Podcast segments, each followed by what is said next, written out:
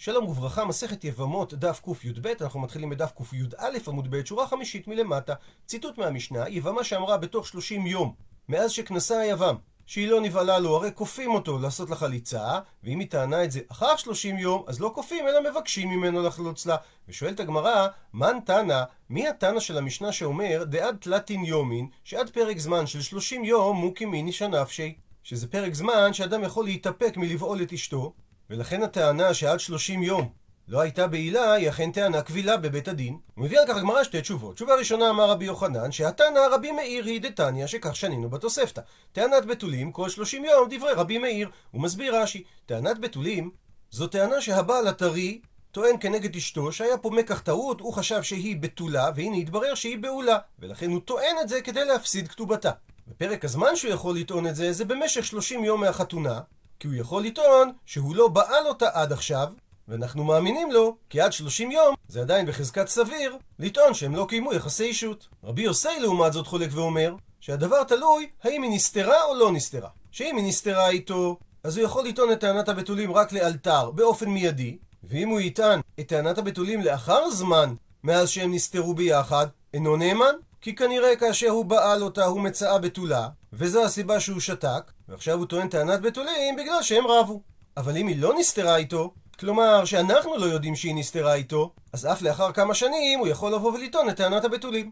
עד לכאן לשון התוספתא, והרי המשנה מתאימה לדברי רבי מאיר. תשובה שנייה, רבא אמר, אפילו תימה ניתן לומר שאפילו המשנה מתאימה לרבי יוסי. כי עד כאן לא קמה רבי יוסי האטם. מה שכאן בתוספתא רבי יוסי אמר, שכאשר היא נסתרה עמו, אז הוא יכול לטעון את טענת הבתולים רק לאלתר, כי ודאי ברגע שהם התייחדו הוא בעל אותה. לא דיברה התוספתא אלא בארוסתו. דגיס בה, שליבו גס בה והוא לא מתבייש ממנה, ולכן ודאי כאשר התייחדו בעל אותה. מה שאין כן, אבל המשנה שלנו, שהיא מדברת על אשת אחיו שנופלת לפניו לייבום, הפכנו דף, מבזז בזיז מינה, הוא בוש מהיבמה, שהיא אשת אחיו, ולכן ייתכן להעמיד את המשנה כרבי יוסי, שעד שלושים יום הוא לא בא עליה. ושואלת הגמרא, עד שכופים אותו לחלוץ, נכפינו לייבם. מדוע הכפייה היא רק חליצה? מדוע שלא ניתן לו את האפשרות או לחלוץ או לייבם? עונה על כך, אמר רב, כי מדובר בשגיטה יוצא מתחת ידה. ובגלל שהוא נתן לה גט, הרי הוא כבר לא יכול לייבם אותה. ואומר רש"י שבשלב הזה הגמרא מבינה שהוא נתן לה גט גמור. והיבמה טוענת שכיוון שהוא לא בעל אותה, אז הגט לא מועיל להפקיע את זיקת הייבום. מקשה על כך הגמרא מיטיבי, קושייה ממקור תנאי על דברי המורה, שאומרת הברייתא. יבמה שאמרה, בתוך 30 יום לא נבעלתי, וכפי שאמרנו, זו טענה אפשרית, אז בין שהוא אומר בעלתי, בין שהוא אומר לא בעלתי, כופים אותו שיחלוץ לה. אבל אם הטענה הזאת היא לאחר 30 יום, אז לא כופים אותו, אלא מבקשים ממנו שיחלוץ לה. ואם לאחר 30 יום היא אומרת נבעלתי והוא אומר לא בעלתי, הרי זה יוציא בגט. שאם בא להוציאה, מספיק שייתן לה גט, שכיוון שעברו 30 יום, מאמינים לטענה שלה שהיא נבהלה. ואם לאחר 30 יום הוא אומר בעלתי והיא אומרת לא נבעלתי, אז אף על פי שחזר ואמר אחר כך לא בעלתי, בכל זאת צריך גט וחליצה. את הגט צריך, משום שהוא אמר בעלתי, ולכן צריך להפקיע את הנישואים, שהרי לאחר 30 יום, זו טענה שבה הוא מהימן. והסיבה שצריך גם חליצה, כיוון שהיא נאמנת לאסור על עצמה להתחתן עם אדם מהשוק כל זמן שהיא לא החלצו לה. מדייקת הגמרא, שמזה שאמרה הברייתא במקרה האחרון שהיא צריכה גט, זה אומר שלפני כן הוא לא נתן לה גט, ובכל זאת אמרה הברייתא בהתחלה שכופים אותו לחלוץ לה. ואם כך זה סותר את מה שרב אמר, שכופים לחלוץ רק שגיטה יוצא מתחת ידה. מתרצת הגמרא שתי תשובות. תשובה ראשונה אמר רבי עמי, שגם ברישא של הברייתא מדובר בשגיטה בידה. וכשאמרה הברייתא שבתוך 30 יום כופים אותו שיחלוץ לה, הכוונה הייתה שהיא צריכה חליצה עם גיטה.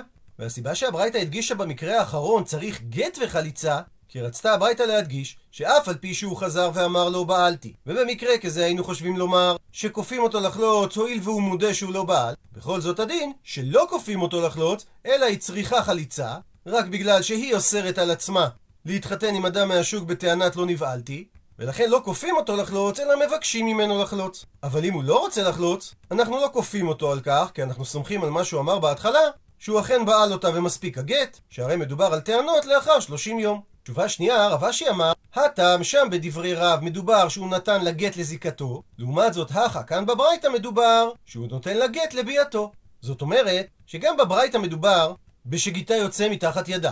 וזה גט שהיבם נתן לה, כדי להפקיע את זיקת הייבום. ועל ידי הגט הזה היא נפסלה עליו, ומהסיבה הזאת אנחנו לא כופים אותו לייבם אותה. ובמקרה האחרון של הברייתא, כיוון שאמר היבם בעלתי, אז היא צריכה גט אחר, בנוסף לגט הראשון שהוא נתן לה, כנגד ביאתו. שהרי אנחנו יודעים שיש ביאה אחר הגט. וכך נסביר את לשון הברייתא, שאף על פי שחזר ואמר לא בעלתי, והיה צד לומר שלאור הטענה הזאת לא צריך להביא לגט נוסף, אלא מספיק החליצה, אמרה הברייתא שלא מספיקה החליצה, אלא הוא צריך לתת לה גם גט, בגלל שטען בהתחלה בעלתי. מספרת הגמרא, הנו שניהם מודיעים דעתו לקמא דרבה. הגיע מקרה לפני רבה של יבם ויבמה, שהוא כמו הדין האחרון של הברייתא. שהם שניהם מודים שהיא לא נבעלה, אבל בהתחלה הוא כן אמר בעלתי. אמר לו רבא, חלוצו לה ושרו לה תיגרה. תארגנו לחליצה, וכך תתירו אותה לשוק. ויש שתי אפשרויות לפרש את המילה תיגרה, או במשמעות תתירו לה את הקשר, את החגורה, או במשמעות שתפתרו את המריבה. כך או כך, התכוון רבא לומר שעל ידי חליצה בלבד היא תותר לשוק. מה כשעל כך אמר לרב שרביה לרבא, והתניא, והרי שנינו בברייתא שצריכה גט וחליצה. שכיוון שמדובר לאחר 30 יום, אז הטענה שלו בהתחלה של בעלתי היא טענה קבילה, ולכן היא חייבת גט. ואת החליצה צריך כנגד הטענה של האישה, שאומרת שהיא לא נבהלה. אמר לי, עונה רבא לרב שרביה, היא תניא תניא. אם זה הנוסח בברייתא, אז אכן צריך לתת לה גם גט. וממשיכה הגמרא, בא מיני שאל הון שהיה ברי בנו דרב נחמן את אבא שלו מדרב נחמן. צרתם מהו? במקרה של יבמה שכנסה היבם, ועל ידי כך נפטרה צרתה, ואז אמרה יבמה לאחר זמן, לא נבהלתי. האם עכשיו תיאסר צרתה בגלל הטענה של היבמה? אמר לי, עונה לו רב נחמן, וכי מפני שאנו כופים ומבקשים תיאסר צרה? האם בגלל, כאשר מדובר על טענה לפני 30 יום ואנחנו כופים אותו לחלוץ, או מדובר על טענה לאחר 30 יום, שאז אנחנו מבקשים ממנו לחלוץ, תיאסר הצהרה? שוודאי מעיקר הדין, חזקה שהכונס את האישה בו אלה אלתר. והסיבה היחידה לחליצה זה בגלל שעל ידי טענתה של היבמה, היא אסרה על עצמה להיות מותרת לשוק. אבל זה לא צריך להשפיע על צרתה. ציטוט מהמשנה, הנודרת הנאה וכולי. ואומרת הגמרא, תנן התם, שנינו שם במשנה במסכת נדרים. בראשונה היו אומרים שיש שלוש נשים שיכולות לטעון טענה, ואז הדין שהן יוצאות מהבעל ונוטלות כתובה. המקרה הראשון האומרת טמאה אני לך, המקרה השני השמיים ביני לבינך, המקרה השלישי נטולה אני מן היהודים. הוא מסביר רש"י, המקרה הראשון שאומרת טמאה אני לך, מדובר על אשת כהן שאמרה לבעלה נאנסתי, ובכך היא נאסרה עליו, ובהתחלה אמרו שהיא לא מפסידה את כתובתה. המקרה השני, השמיים ביני לבינך, הכוונה שגלוי וידוע לפני הקדוש ברוך הוא, שאינך נזקק לי כדרך בני אדם, רק שבגלל שמדובר על דברים שבצניעות, אין איש שהוא עד כדי להוכיח בין שנינו. והמקרה השלישי, נטולה אני מן היהודים, שהיא נודרת, שהיא לא תיבאה ליהודים. מזה שהיא נודרת לאסור את עצמה על כל העולם, זה אומר שזה לא משהו שמכוון כנגד הבעל באופן ספציפי, אלא כנראה התשמיש קשה לה, והיא אנוסה בדבר, ולכן היא רוצה להתגרש ממנו. אומרת המשנה, שחזרו לומר גם בשלושת המקרים הללו, שהיא לא מקבלת את כתובתה באופן אוטומטי, והסיבה, כדי שלא תהא אישה נותנת עיניה באחר, דהיינו בגבר אחר, ומקלקלת על בעלה. אלא אמרו, שגם בשלוש הטענות הללו, היא לא תקבל את הכתובה באופן אוטומטי, וכך אמרו, במקרה שלה אומרת טמאה אני לך, תביא ראיה לדבריה, ואז תקבל את כתובתה, ואם היא לא מביאה ראיה, הרי שהיא אסרה את עצמה על בעלה הכהן. ובמקרה השני שאמרה השמיים ביני לבינך, יעשו דרך בקשה. פירש רש"י שיבקשו מהבעל להתנהג במנהג יפה. וזה כנראה תואם לפירוש רבנו חננאל שמביא התוספות, שיגידו לבעל לעשות סעודה ולפייס אותה. פירוש נוסף שמביא תוספות בשם רבנו תם, שיתפללו לקדוש ברוך הוא שייתן להם בנים. וכאשר היא נדרה שהיא נטולני מן היהודים, אז במקרה כזה, יפר חלקו ומשמשתו, שהרי הבעל יכול להפר את הנדר שלה במה שזה נוגע אליו, אבל, ותהא נטולה מן היהודים. שהנדר שלה תופס לגבי יהודים אחרים, כך שבמקרה שהיא תתגרש או תתאלמן, היא תהיה אסורה להינשא לאדם אחר. וממשיכה הגמרא, היא בעיה להוא. נשאלה להם השאלה הבאה, כאשר האישה נדרה, נטולה אני מן היהודים, ליבם מהו? האם הנדר הזה תופס גם על היבם, והיא תהיה אסורה עליו בגלל הנדר שהיא נדרה בחיי בעלה?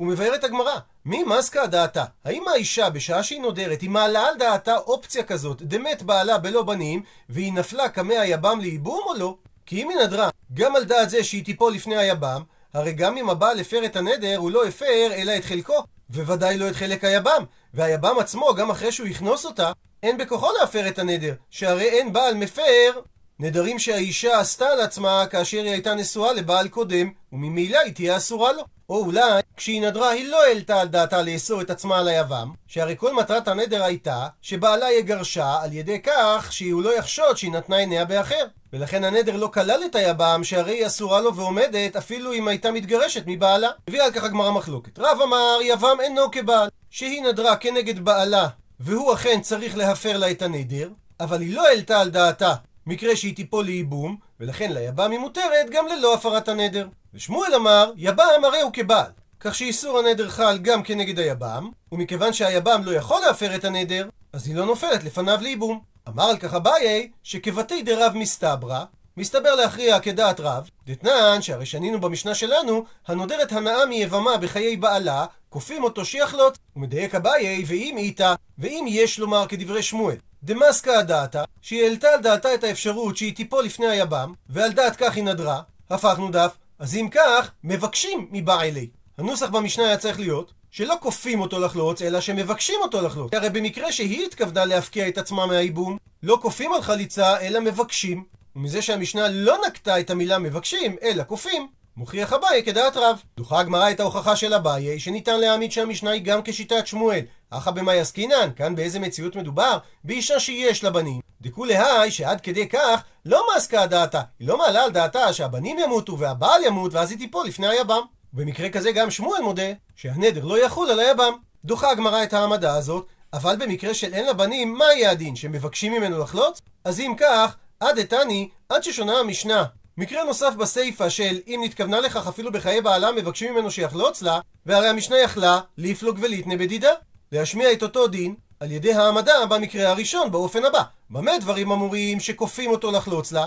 בשיש לה בנים, ואז הנדר לא חל על היבם, שהרי לא העלתה על דעתה שגם הבנים ימותו וגם הבעל ימות והיא תיפול לייבום. אבל במקרה של אין לה בנים, שאז היא כן העלתה על דעתה שהיא תיפול לייבום, הדין צריך להיות שמבקשים ממנו לחלוץ. אלא מזה שהמשנה לא עשתה את החילוק הזה, שמע מינה, שלא שנה כשיש לה בנים ולא שנה כשאין לה בנים. הדין שכופים אותו לחלוץ, כך שבהכרח המשנה היא כרב, שמע מינה, ולא כשמואל. בשעה טובה הדרן הלך פרק בית שמאי, ובשעה טובה נתחיל את פרק 14. אומרת המשנה, חירש שנשא פיקחת ופיקח שנשא חירשת, ומדובר על חירש כזה שהוא לא שומע ולא מדבר, אז תוקף הנישואים הוא דרבנן.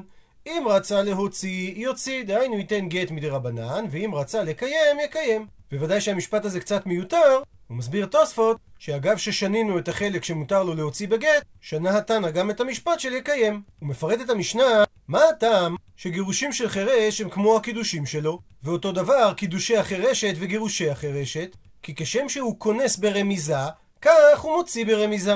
שכמו שחכמים תקנו, שקידושים ברמיזה תופסים, והתוקף שלהם הוא מדי רבנן, באותו אופן, גם גירושים ברמיזה תקנו חכמים שהם יפקיעו את הקידושים ברמיזה. במקרה של פיקח שנשא פיקחת ואז הקידושים הם דאורייתא, ולאחר מכן ונתחרשה, אם רצה יוציא אותה בגט, כי לשם כך לא צריך את דעת האישה, ואם רצה יכול לקיים. ובמקרה שנשתתת, הדין שלא יוציא, כי בשונה מחירשת, תקנו חכמים לגבי אישה שותה, שלא ינהגו בה מנהג הפקר, ולכן לא יגרש אותה.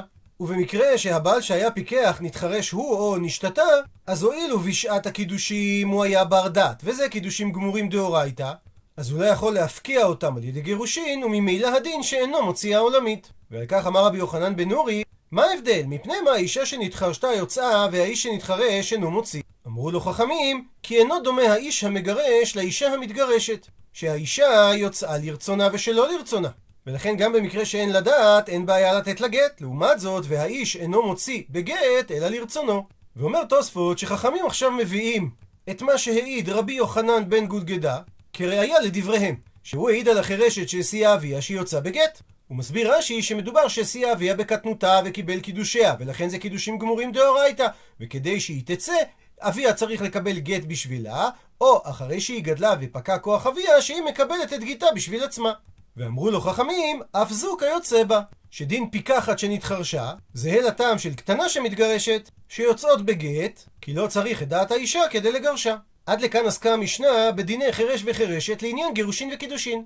ומכאן והלאה היא עוסקת בענייני חירש וחירשת לגבי ייבום וחליצה.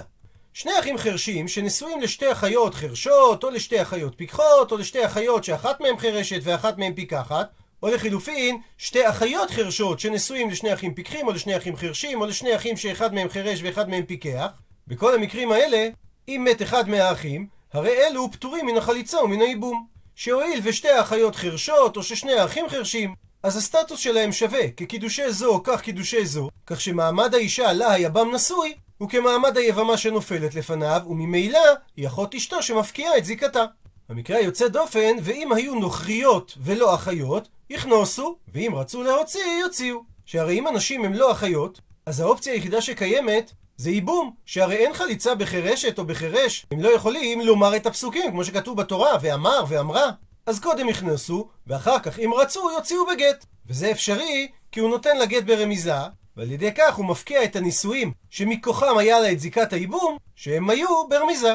ועוברת עכשיו המשנה למקרה הבא.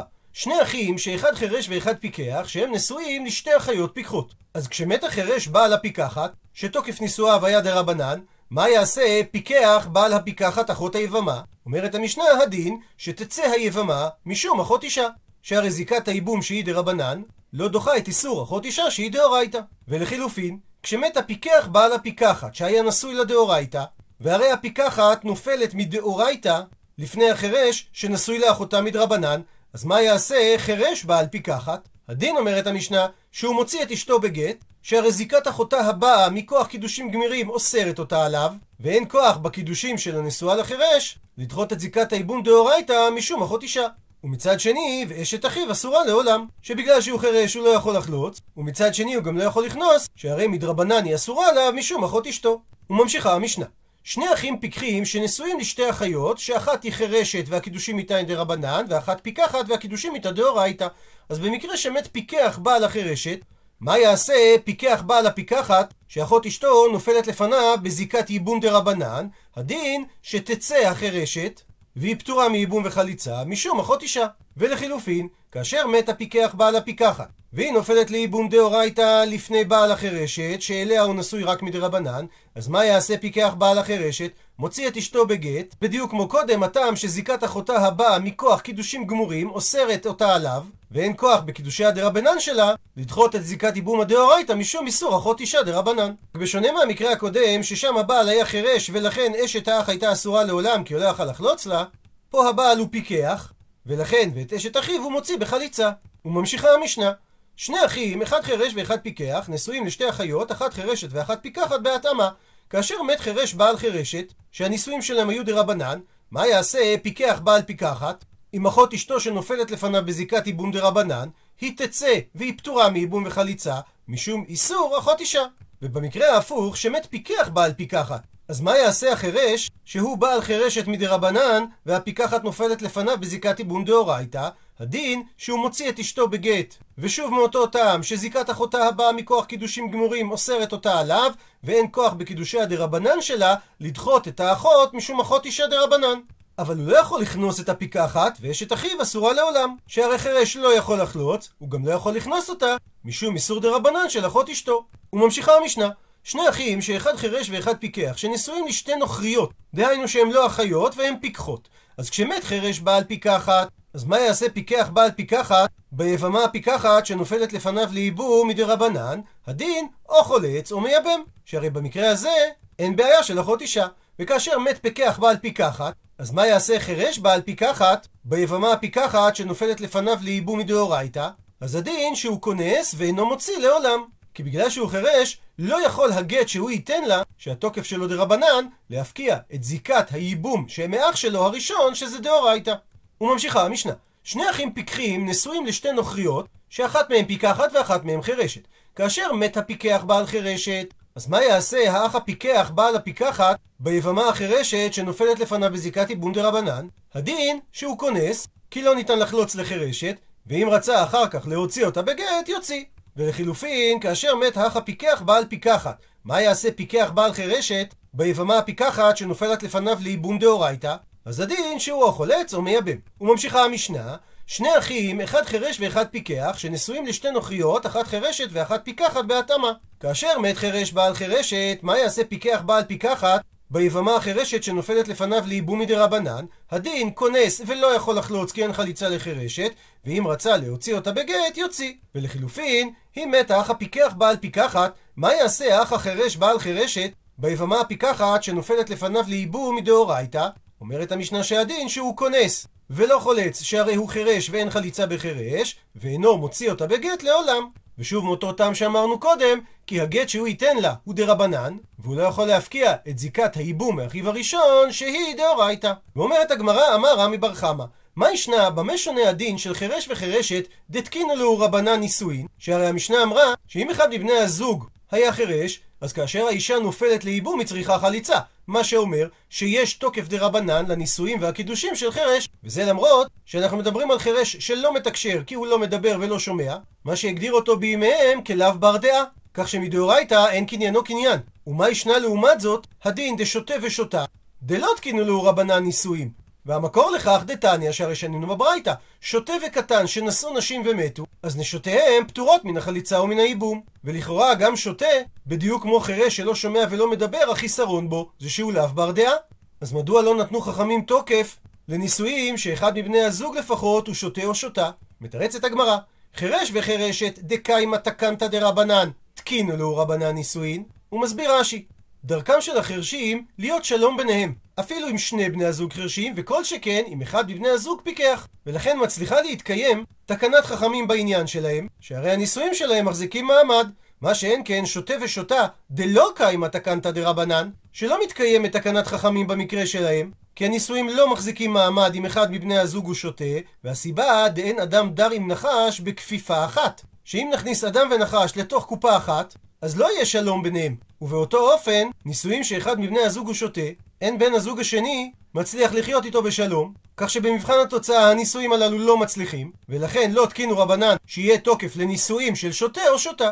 כך שאם נסכם, יש הבדל ברמת התפקוד בין חירש שאינו מתקשר לבין שותה. ואגב שהזכרנו בברייתא, שגם יבמה מקטן פטורה מחליצה ומהייבום, שואלת הגמרא, ומה ישנה קטן דלא תקינו רבנן נישואים, שהרי אשתו פטורה מחליצה ומהייבום, לעומת זאת וחירש כן תקינו לרבנן נישואים. ומתרצת הגמרא, חירש דלא עתי לכלל נישואים, תקינו רבנן נישואים. זאת אומרת, חירש שהוא לא יבוא לעולם לכלל נישואים דאורייתא. חכמים תיקנו לו נישואים מדרבנן כדי שהוא לא יבטל מפרייה ורבייה. לעומת זאת קטן דעתי לכלל נישואים, שכשהוא יגדל הוא יבוא לכלל אפשרות של נישואים דאורייתא, לכן לא תקינו רבנן לו נישואים. אבל אם כך שואלת הגמרא, והרי קטנה, שגם היא כמו קטן, דעתיה לכלל נישואים, שכשהיא תגדל היא תבוא לכלל נישואים דאורייתא, ובכל זאת, והתקינו רבנן נישואים לקטנה. מתרצת הגמרא, הטם, שם לגבי נישואי קטנה, הסיבה לתקנת חכמים זה כדי שלא ינהגו בה מנהג הפקר. כי כנראה יש הבדל במציאות בין בנים לבנות, שאם האבא של הקטנה מת, והיא לא תתחתן, אז אין לה מי שישמור אותה, וינהגו בה מנהג הפקר בזנות. צריכה הגמרא ומקשה, ומה ישנה קטנה שהנישואים שלה היו דרבנן, שחכמים תקנו דממענה שהיא יכולה למען בבעלה? לעומת זאת, ומה ישנה חירשת דלא ממענה, שחכמים לא תקנו שהיא יכולה למען למרות שגם היא נשואה מדרבנן. מתרצת הגמרא, דאם כן, שאם חכמים היו נותנים לחירשת את האפשרות למען, הכנו דף, מימני ולא נס בילה. אנשים היו נמנעים ולא מתחתנים איתה. כי בשונה מקטנה, שיש גבול לזמן שהיא יכולה למען, וכאשר אדם מתחתן איתה הוא לוקח סיכון מחושב, הוא אומר לעצמו שכל זמן שהיא קטנה, הוא צריך להתנהג אליה בצורה כזאת שהיא תתפייס ולא תמען. מה שאין כן במקרה של חירשת, שאם חכמים היו אומרים שהיא יכולה למען, הרי זה לכל החיים, וזה היה גורם שאנשים לא היו מוכנים להתחתן עם חירשת. עד לכאן דף קי"ב.